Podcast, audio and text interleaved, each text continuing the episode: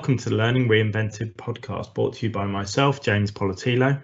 And Katie Godden from The Learning Effect. There are lots of learning podcasts out there, so we wanted to do something slightly different. This week, we wanted to focus on how you can develop great learning content without wasting lots of time and money. James, when we were talking about topics for this podcast, we started to talk about the challenges we often see clients struggle with, and this is one of the top ones. Yeah, absolutely, Katie. I think what you see is people are trying to transition across to new learning platforms or maybe from an old learning platform to a more modern one. And they go about the process of selecting their platform and then they get to stage of going okay so what are we going to put in it?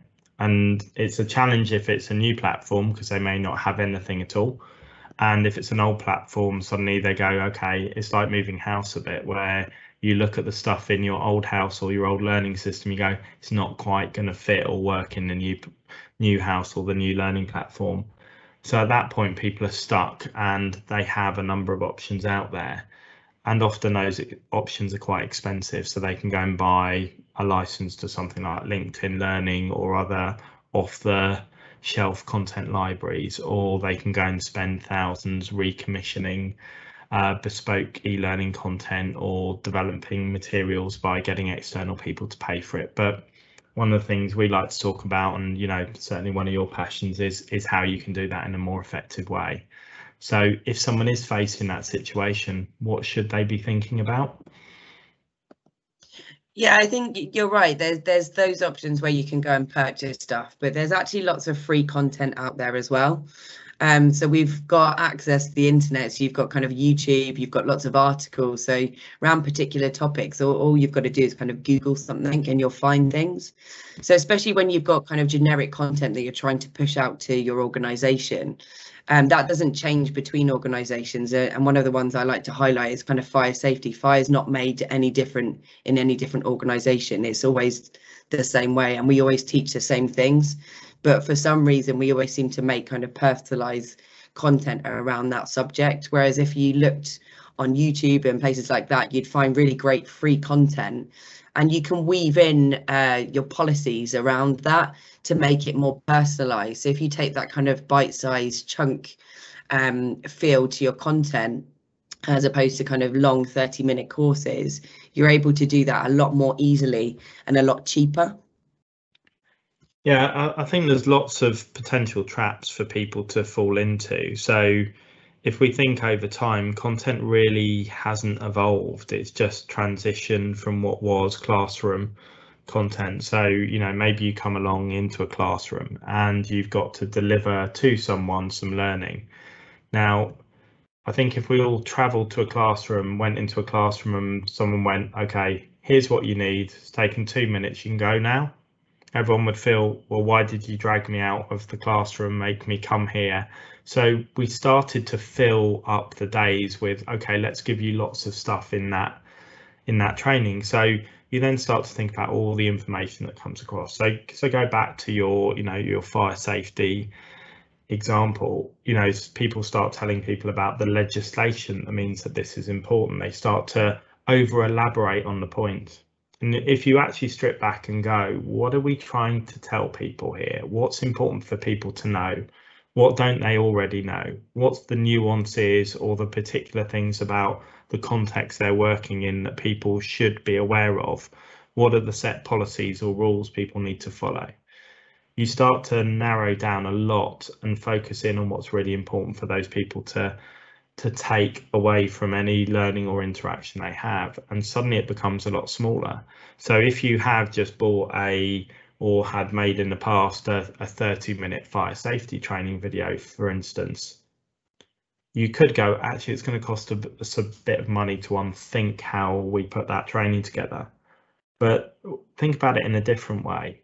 If you were to able to encapsulate great takeaway learning in in four or five minutes just to the point, maybe some infographics or you know, a short video, maybe, you know, one page on the policy or whatever it happens to be, but something that really pulls out the points that is relevant to them. Not only have you allowed people to focus in on what's important and be able to pick through, you know, straight to the heart of what the matter is, rather than having to to wait 30 minutes and go through lots of clicks or interactions to get there. what you've also done is save them 25 minutes of their time. And if you times that up by all the employees in your organization, suddenly becomes very powerful. And also you're sending a better message out to people of if you come for learning or development or support in our organization, we're not going to waste your time. Every minute and second is going to be valuable because we're really going to help you to understand what's critical to you. So I think there's so much more than just going, it's going to be difficult. Think about the cultural messages around learning. Think about the time you're saving people. So, you know, that that's how I would approach a challenge is always get back to what do people really need to know. And therefore that should drive your content strategy rather than just what's easy or what you've done in the past on that one as well is working with the relevant teams. So like if it's health and safety, for example, work with your health and safety team so you can actually pull out those key points of information. I think that's sometimes where it becomes difficult where you have got something that's perhaps a 30 minute course and you're not quite sure which are the key points and which are the relevant bits of information you need to pull out. So that then becomes difficult and it's easier just to kind of give everyone that really long course so you're kind of covering all bases. But in reality, uh, they only need to know kind of 10% of that information that you're supplying them. And they're probably not going to remember all of it anyway in reality. So work with those key key teams within your organization and make sure you're able to pull that out because at the end of the day, they're the subject matter experts in their field, aren't they? Um, you aren't as a learning professional, you're you're there to kind of support and enable that uh, and get that delivery out right to, to the population. Yeah, you're the bridge between the subject matter experts and those end learners, and trying to make sure that you understand the needs of both of them and find the best way of of delivering between the two and joining those people up. You know, and I, th I think another example we were talking about quite recently was say um, HR training, and you know, the the person we were talking to had was trying to replicate the traditional learning they had, and it was you know a half day course on discipline and grievance, a half day course on recruitment, a half day course on this. And you, you look at it and you, you know, your HR training for new managers is suddenly nearly a week long. And actually, if you unpick it and think about it in a different way, there is a lot of duplicated content across that. So, you, you know, at the core of it, HR skills are being able to interview, investigate, being able to build relationships, etc. So there's some some core soft skills in the middle of that, and then there are processes around the edges that people need to understand. Uh, and if you think about the processes, some of those processes you're going to be doing day in day out. So you probably need to be able to do those in the same way that you can do any part of your job. So there's probably needs to be detailed training for everyone. Other parts of those processes only come later on down the line. You know, or only occur once every so often. So it might be discipline and grievances in a particular organisation do not occur very often. So therefore, you don't need to train everyone in the discipline and grievance process and how to run a disciplinary hearing or how to hold an appeal. What people need is awareness of those processes and awareness of what they need to be doing to prevent those processes from occurring because you don't really want to end up in discipline and grievance. So or when it is appropriate to enact a discipline or grievance process. So your change and focus on the learning makes it far more targeted and then if someone does need to be involved in a discipline and grievance hearing, you can change your approach. And again, if you think about the past, when the only way we could deliver learning was in classroom based training or face to face contact, you might go, actually, we need to put it all in and we need to get everyone to know it because if someone does have uh, a discipline or grievance they need to work through, they can't wait five weeks for a training course or they can't wait for this. Well, actually, because of the tools and the systems we've got now, if someone does need to go through that, it's the same as if you break down on the motorway and you need to change your wheel. You can actually Google the answer. You can see how to change the wheel on your tyre. If you need to do something at home that you don't do very often, again, you go to Google. So why not have the same things at work? Because you're aware in that situation, I need to change the tyre. So again, in, for work situation, I'm aware that I need to go through a disciplinary process. I'm aware of that. I'm aware there's some steps and rules I follow. So create that experience where it's easy for that person in that situation to take the time out to go, okay, I've got some really targeted material here that's going to help me on this. And maybe someone in my local area I can I can talk to as well and get support from. But again, you completely flip the way that you're providing learning because it's there designed to be helpful to the person in the moment, not overload them with knowledge and content at a time where they probably don't have relevance for that content. And again, one of the things I found in my career is so often people won't go through all those bits of mandatory training because they don't have the time and they don't see the relevance. And that's where you lose people along the journey. I think one of the key points, uh, especially from like what you've just said, um, is that we're not creating training for kind of a one-time purpose. So it isn't just like that one course. Whereas previously, before kind of online training existed, you probably would have that a lot more because you were only able to go to a workshop or you might have a, a some some literature to read or something like that. But we've got we've got the tools to be able to completely change that. And you are you're creating learning so it, it can be used again and again. And like you said if, it, if it's the things that you're not doing on a daily basis you're not going to remember those. But you need to have something that's quick and easy to come back to and reference and easy to find as opposed to sitting through an hour's worth of content to find that that five bit of a five minute bit of information that you do actually need. And i think that they're the bits that we kind of forget about probably as learning designers sometimes we can go into kind of creating everything with bells and whistles because it looks cool but is it actually particularly useful? I think again it's been far more pragmatic in your approach to learning because there is a traditional view that you need to you know provide lots of models and theories and things like that.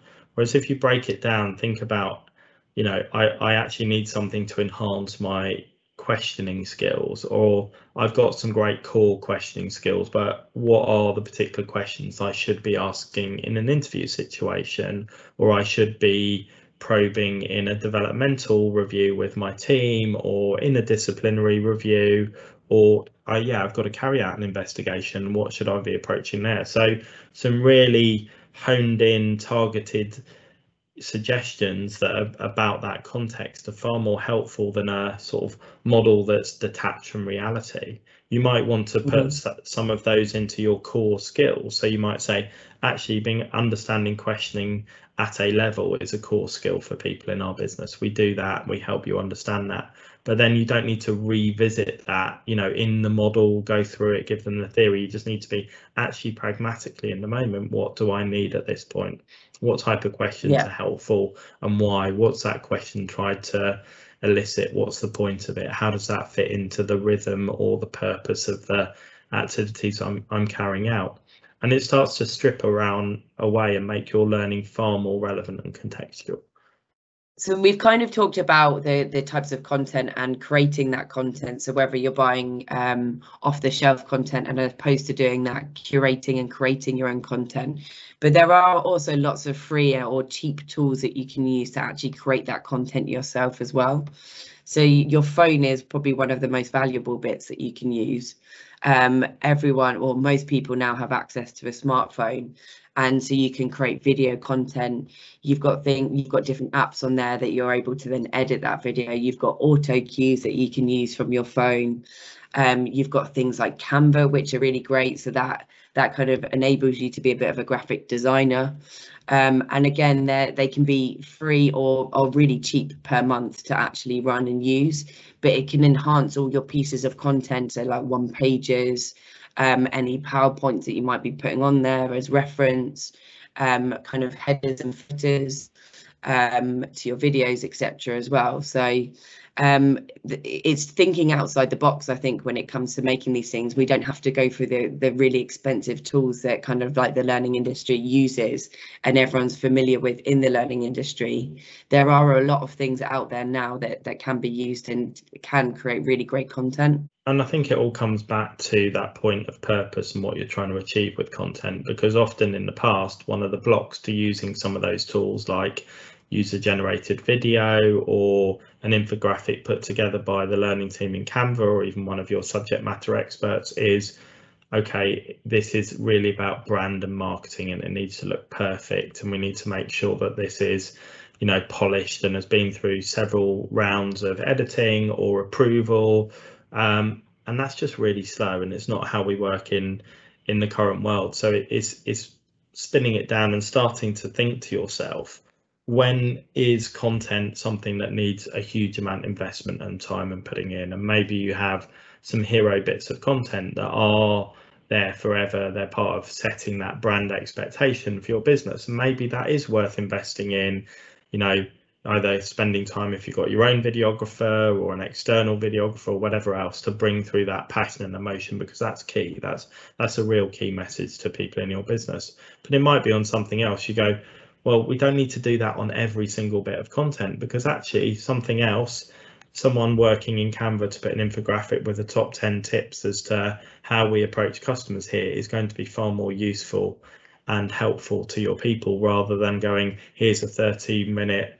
very well put together e-learning program on you know approaching customer service. So it's thinking in different ways as to how you put those things together.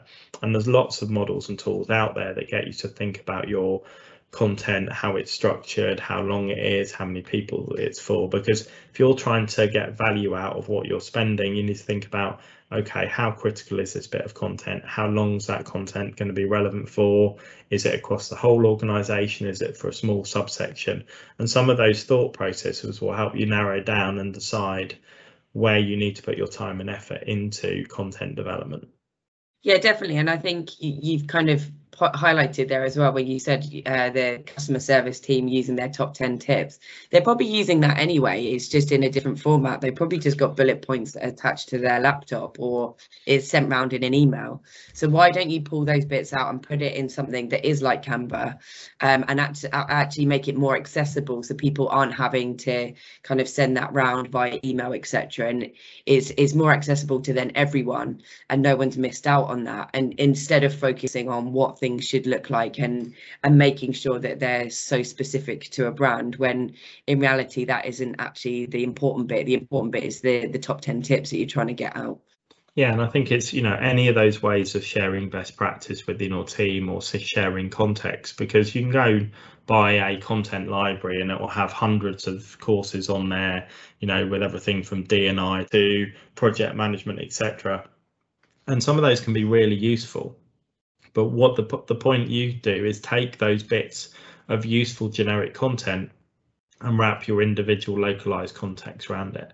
So it doesn't have to be a project management course where you go out to a, an e-learning company or even get your own, you know, development team to put something together in in Articulate or whatever people will be using and creating a whole e-learning program around something from scratch. And like, well, actually, we could have got that generic content from there and we could have just spent a little bit of time putting our context around it would have as good stuff and we can probably done four programs for the cost and time of where we've done one. So again it's taking a different approach to how you look at those things how localized every bit of that journey needs to be and where you add context and localization. Because if you were to go and speak to that customer service team draw out all of the lessons they've learned and put something back that can be shared with new joiners that's probably far more powerful than you know going and, and trying to create some perfect program from scratch.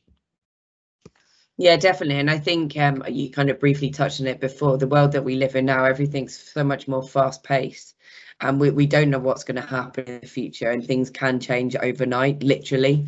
Um, so you can't spend three four months building a program because that that may change. So we do need to speed up that process. And i think kind of understand what we value most uh, and get the most out of what we're trying to achieve as opposed to kind of taking um, months to to create something that's only going to be valuable for a short amount of time as well sometimes. And i think it's about pushing back as well because if you think about what you're trying to achieve so if we go back to the fire safety example if we're trying to prevent fires occurring in the workplace then you should you know, learning, going on a, you know, click, click, click e-learning course, you know, people get bored through those things. We've seen, and again, we've seen some terrible examples where people have just tried to make them really interesting and add animations and lots of bells and whistles to something that doesn't need it. In effect, what you should be doing is stripping back, but going in and working with your teams and with your subject matter experts and the people in your business to go, what are we actually doing to manage risk in this business? So, you know, hmm. are we flagging risk properly?